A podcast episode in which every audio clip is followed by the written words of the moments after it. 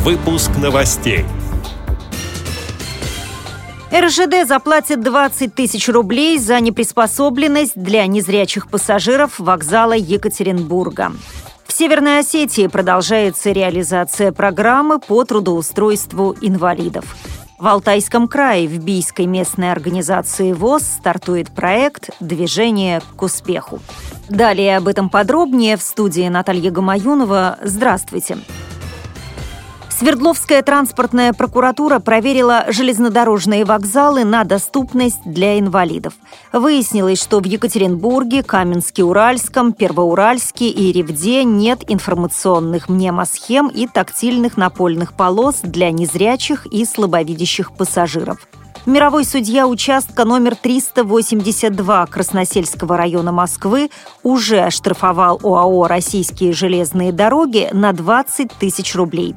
Теперь транспортный прокурор через суд просит обязать РЖД привести вокзальные комплексы в соответствие с требованиями законодательства.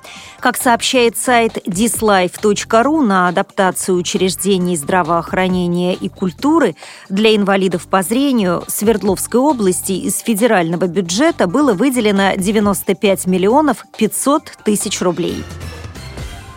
Комитет Республики Северная Осетия-Алания по занятости населения продолжает реализовывать госпрограмму по трудоустройству людей с ограниченными возможностями здоровья.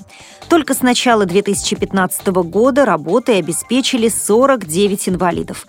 В ближайшие месяцы будет создано и оборудовано еще более 100 мест.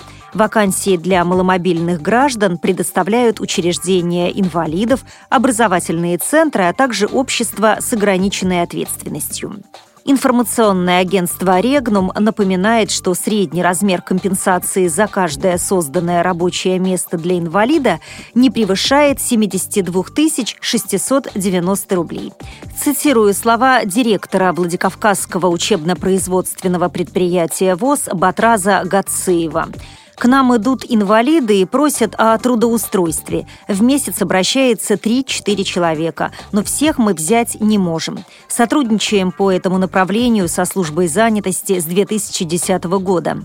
Столько всего сделано за счет полученных средств. Купили станки, специальную мебель и другое оборудование. Есть только один минус – механизм реализации, который предполагает сначала закупку всего необходимого, а затем компенсацию. Но свободные средства есть не всегда, и было бы гораздо лучше получить аванс, а затем отчитаться».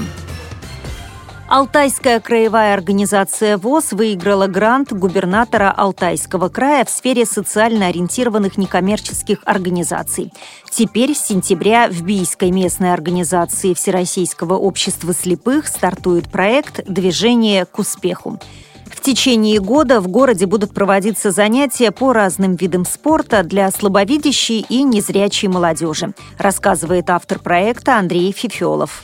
Я бы хотел сказать о первом проекте «Шоудаун. Движение к успеху». Родился он по одной простой причине. Был в поездке в Москве в культурно-спортивно-реабилитационном комплексе ВОС. Поиграл в настольный теннис для слепых. Ну и впоследствии родился проект под названием «Движение к успеху». И сейчас мы его будем в сентябре месяце реализовывать. Будут принимать участие все бийские учреждения Всероссийского общества слепых. Это и предприятие общества слепых, местная организация ВОС. Это и школа слабовидящих, центр реабилитации слепых имени Наумова. Сам проект, естественно, привлечение реабилитации спортом основных наших категорий незрячих, слабовидящих людей. В общем-то, такое перспективное направление. Я считаю, что у нас в Алтайском крае это первое, я думаю, и далеко не последнее будет. Мы только движемся к успеху. Помимо тренировок будут проводиться турниры и соревнования. Занятия смогут посетить 20 человек. Активное участие в организации мероприятий примут волонтеры. С этими и другими новостями вы можете познакомиться на сайте Радио ВОС. Мы будем рады рассказать о событиях в вашем регионе. Пишите нам по адресу новости@радиовос.ру. Желаю вам хороших выходных и до встречи!